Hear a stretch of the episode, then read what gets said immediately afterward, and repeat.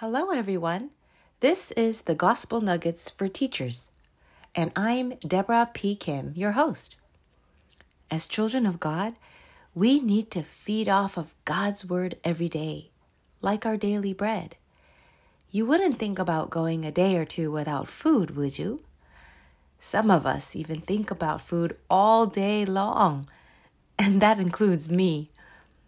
Do we hold the Word of God in our thoughts like that? Or are we satisfied with just one serving of Scripture each week or maybe month? Is God's Word more like a bowl of broccoli for you, where you know how good it is for you, but you'd rather eat a bowl of ice cream? What if the Bible was sweeter than honey, juicier than the perfect steak, and more satisfying than your favorite meal? Would you want that every day? How about at every meal? The healthy child of God is not only satisfied with the Word of God, he or she is never tired of it and hungers for it more and more each day. The Word of God is refreshing to the soul, healing to the heart, and strength to the spirit. I pray that these short devotional messages on God's Word will be spiritually fulfilling, nutritious snacks for you in your walk of Christ. And I pray that your children will have the blessing of being fed God's Word on a daily basis as well. I know of no other way to impress the gospel upon their hearts if not to teach it to them while they are young, every single day, and if possible, all day long. I hope you will join me in this prayer and vision to see the children of the world, especially in unreached nations, come to Christ, enjoy true worship every day, and grow up as Christ's disciples. Today's message is in relation to yesterday's message on how God created the first people, Adam and Eve. It's only three words God made everyone. That's it. God made everyone. God created the man and woman in His own image to be with Him. We were given a mind to know God, a heart of holiness to love God, and righteousness to obey and worship God. The chief end of man is to glorify God and enjoy Him forever. Adam and Eve were given this amazing identity as God's people, made in His likeness, to represent Him and lead all future generations after them into true worship. I've shared in previous episodes the marvelous way God created all things, how He made everything so that no two things are exactly the same. That is His workmanship. He put his mark of uniqueness on every living thing and creature. Even a tiny leaf or worm or ant is somehow unique on its own. Even the characteristics of puppies in a litter are unique to each one.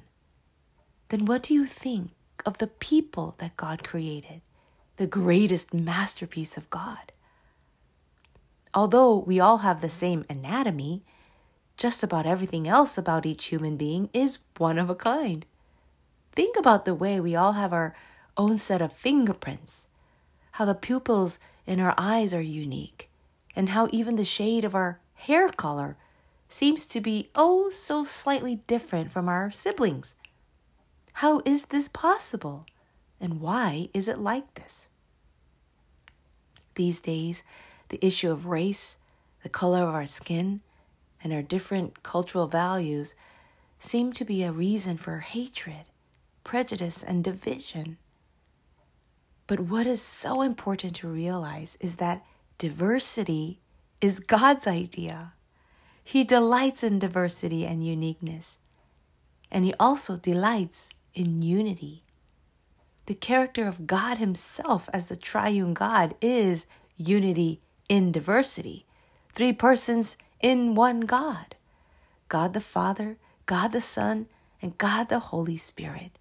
They each have equal power and glory, and each person in the Godhead is God, and they are one. That's the mystery of the Trinity and the mystery of His church, the people of God. We are from so many nations, cultures, tongues, and tribes, and yet we are one in Christ. I believe it is critical that we see the beauty of God's intention for diversity. In the Genesis account, we see how God created vegetation of all different kinds with their own seeds in them. Then he created the fish and living things in the water according to their kinds, and the birds of the sky according to their kinds. And what about the animals? So, how many species were created in the entire animal kingdom? It's into the millions. And not only is each species unique, but every creature within the species family is unique. For humans, the uniqueness is beyond our imagination. Our DNA is a cellular code for our distinctive makeup, both physical, emotional, and internal. But no one shares the exact same DNA. God has truly left His signature, His autograph in every cell of every life form, including you and me. And this is the obvious and wondrous design of DNA. So, why is it that we easily forget this? we tend to compare ourselves with others, rating ourselves and others with man made standards, which leads to pride, judgmental hearts, or self loathing. If God's original intention was to make us distinctly unique, then why not celebrate our differences and apparent weaknesses?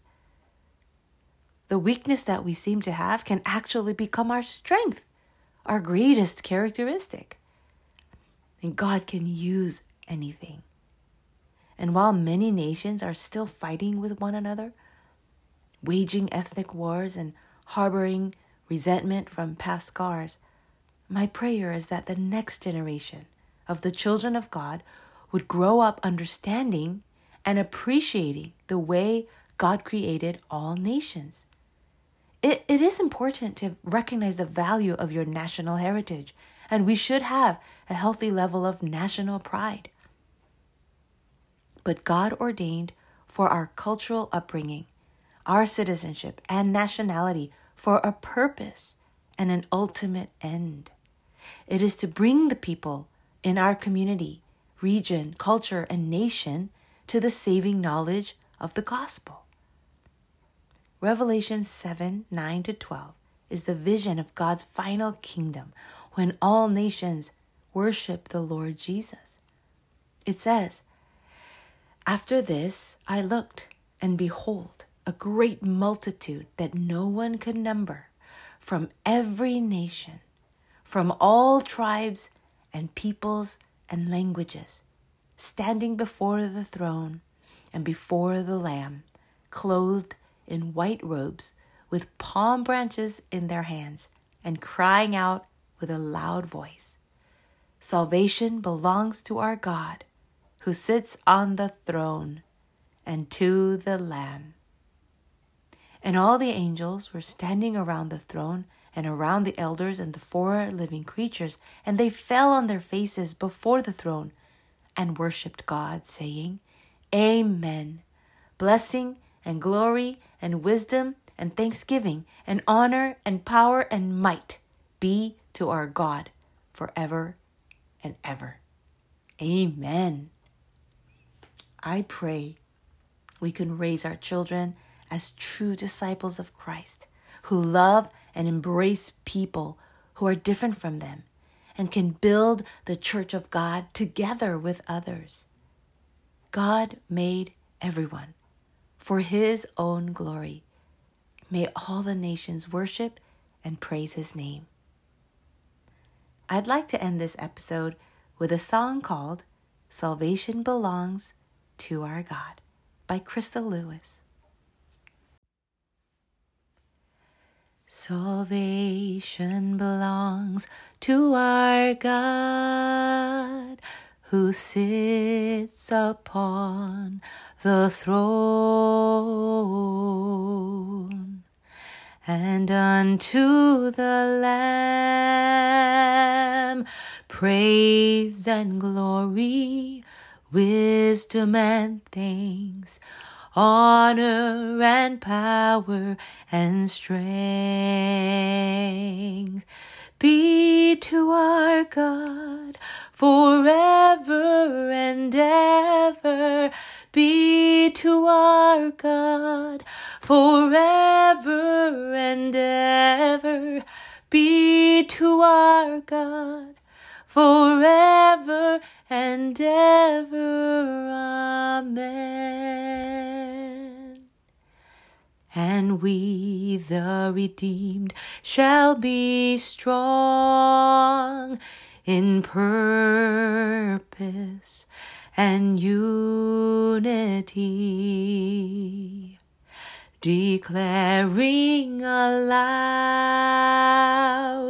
praise and glory, wisdom and things honor and power and strength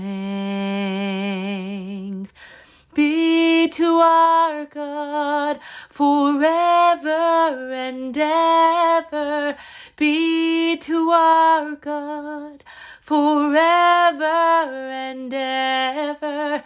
Be to our God forever and ever. Amen.